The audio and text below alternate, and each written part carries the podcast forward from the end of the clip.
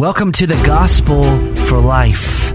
We have four Treasure Valley pastors committed to showing that the gospel is not just for that religious part of your life, but rather it's for all of life. You never graduate from the gospel. I'm Josh Bales, pastor of the Well Church, here with Russell Herman, pastor at Cloverdale United Reformed Church, Phil Moran, pastor at Christ Presbyterian Church, and Jonathan Van Hugen, pastor at Day Spring United Reformed Church. Now, if you'd like to find out more about us or catch past broadcasts or get information about our annual conference, you can find us at reformationboise.com. All right, we are talking about the post resurrection appearances of the Lord Jesus Christ on the show. We recognize that. Let's see what's today. Uh, the Resurrection Sunday was was last Lord's Day, um, or the Lord's Day before. I'm I'm not sure. I'm all messed up on my days. But the point is, is that uh, it's easy to pass by these post resurrection visitations of Christ because pr- probably every pastor is just preaching on the resurrection itself. But these are very vital to understand how Jesus interacted with his disciples and what his disciples' responses were. So, uh, the last couple days we looked at uh, Jesus' appearance to Mary Magdalene in the end of John chapter 20. And so today we're going to look at his appearance to the disciples.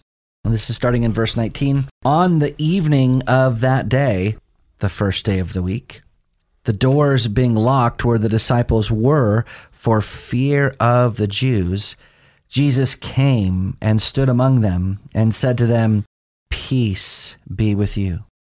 When he had said this, he showed them his hands and his side. Then the disciples were glad when they saw the Lord. Jesus said to them again, Peace be with you. As the Father has sent me, even so I am sending you. And when he had said this, he breathed on them and said to them, Receive the Holy Spirit. If you forgive the sins of any, they are forgiven them. If you withhold forgiveness from any, it is withheld. Uh, perhaps something that needs to be said right up front. Uh, it says on the evening of that day, the first day of the week. In other words, it, it's resurrection day. The women went to the tomb that morning and found it empty, and then they encountered the risen Jesus. Uh, so now it's at the end of the day, and they are in the upper room behind locked doors. So this establishes the the morning evening or the morning service and the evening service, right? Yeah, absolutely. Yes. But anyway, uh, I do. I did want to make a comment about the doors being locked where the disciples were for fear of the Jews. Uh, this is not an anti-Semitic comment. Some people take it that way. Remember that Jesus is Jewish. All of his followers are at this point are Jewish.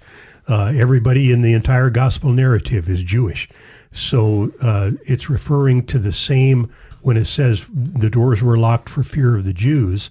It's referring, John is referring to the same Jewish authorities who crucified Jesus or, or de- demanded, his, demanded his crucifixion and, and got the Romans to do it because of their fear of the religious, religious authorities that may come after them.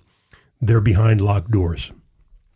And it's interesting, the very thing that they lack is the, the thing that Jesus leads with. So they're in fear. And so Jesus comes and appears before him and says to him twice, actually, Peace be with you.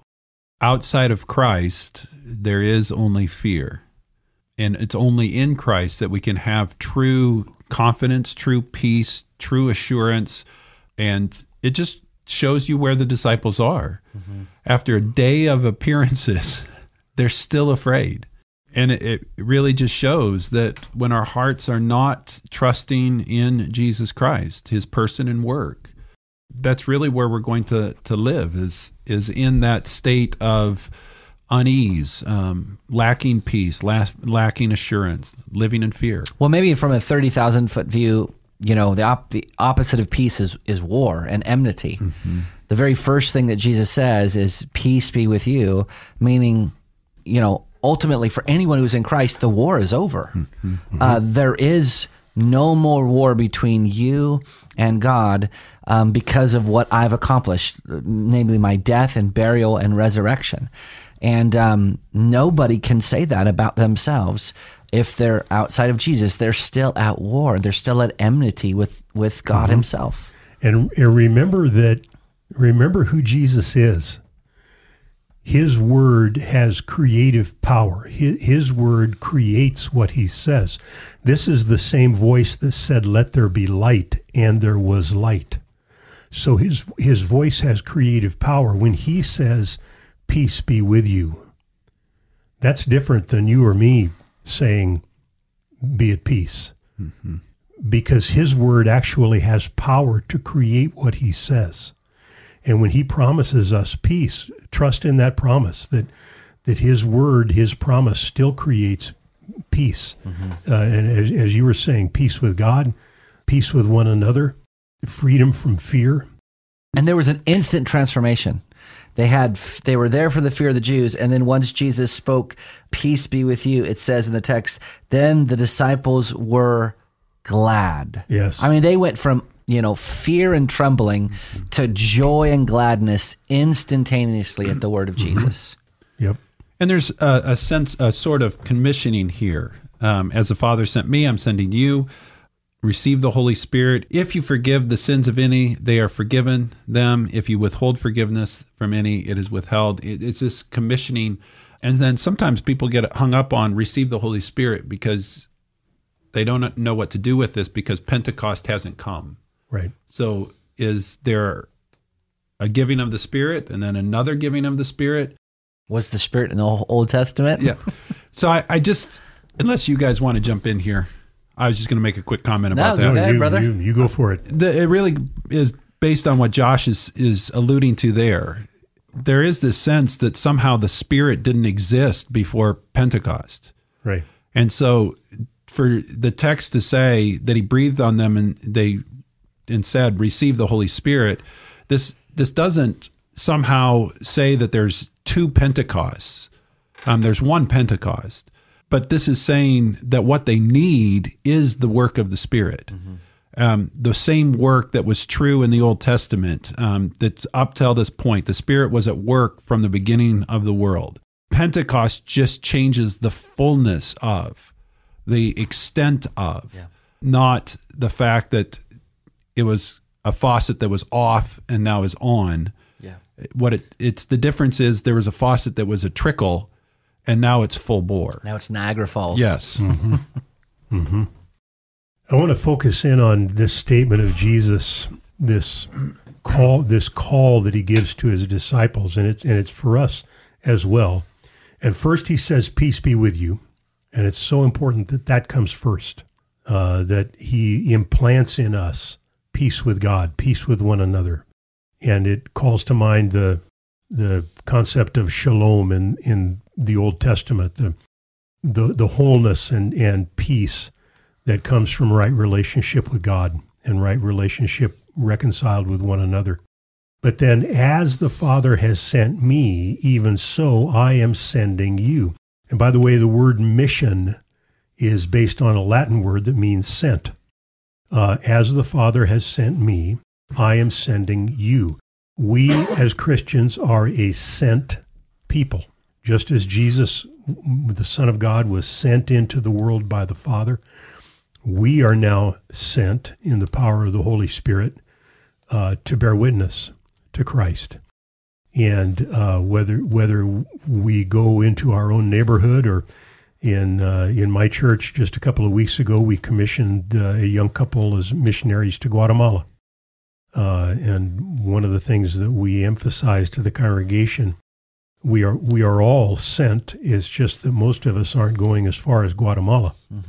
Uh, but you, you, God sent has sent you to your neighbors, the, the neighborhood where you live, and uh, into the place where you work, places where you shop and do business, as the Father has sent me.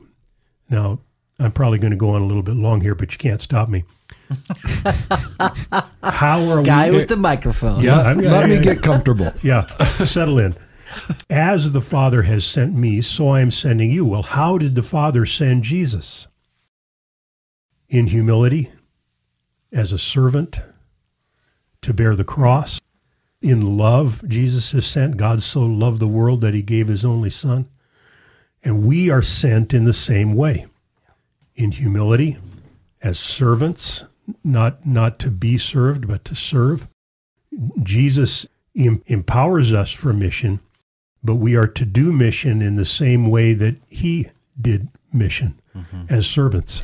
And the, the two statements, peace be with you, and I'm sending you like I was sent, mm-hmm. are intimately connected. Yeah, amen. Uh, Lloyd Jones, uh, when he was preaching in London uh, during World War II, literally bombs falling around Westminster Chapel, uh, he was able to pull analogies directly from war. And, and it, it, was some of his best sermons. He said this to his congregation. He said, Realize what man can do to you, and then realize what God can do to you.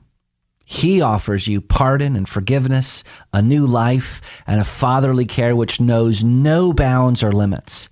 These are the things that really matter in this life, and they are the things that will alone matter in eternity. And with regard to these things, we can defy any and every enemy. These are things that bombs cannot smash, that tanks cannot crush. These are things beyond the range of the most powerful gun. No man can touch your soul, and no man can kill your soul. That was wrapped up in peace be with you. And then he goes, now you can be sent, even if all the world comes against you, mm-hmm. because nothing can touch you. Yeah. You've got an interesting dynamic that's going on. You, you, if you just follow the gospel accounts, um, the gospel accounts always have the disciples putting themselves forward, asserting themselves, almost entirely wrongly. Um, yes, and now all of a sudden they have failed miserably. They've deserted their Lord. They have not done everything that they boldly promised that they were going to do. They're in fear of the Jews, but they're also they're at unease, unrest. They're lacking peace internally as well. So they they don't have an external peace. They don't have an internal peace. And now Jesus comes and says, "Are you ready to learn mm-hmm. that peace is, is is only in me?" yeah. in what I've done. And oh, by the way, you don't have to assert yourself. Because of what I've done, I'm now sending you. Amen. And I'm sending you in my spirit mm. and equipped um, how you ought to be. And so I think there's quite a bit wrapped up in, in what's going on if you just trace the gospel accounts of yeah. those mm-hmm. poor disciples. Um, help me because I see myself in them. And we all should um, mm-hmm. asserting myself when I need to to be dependent. Um, yeah, so. and trusting Him when He says, "I will take care of you." You yeah. already have the peace. Mm-hmm. Yeah. Well, you've been listening to the Gospel for Life. If you've missed any of our broadcasts, you can just sign up for our podcast at your app. Just type in the Gospel for Life. We'll see you next time.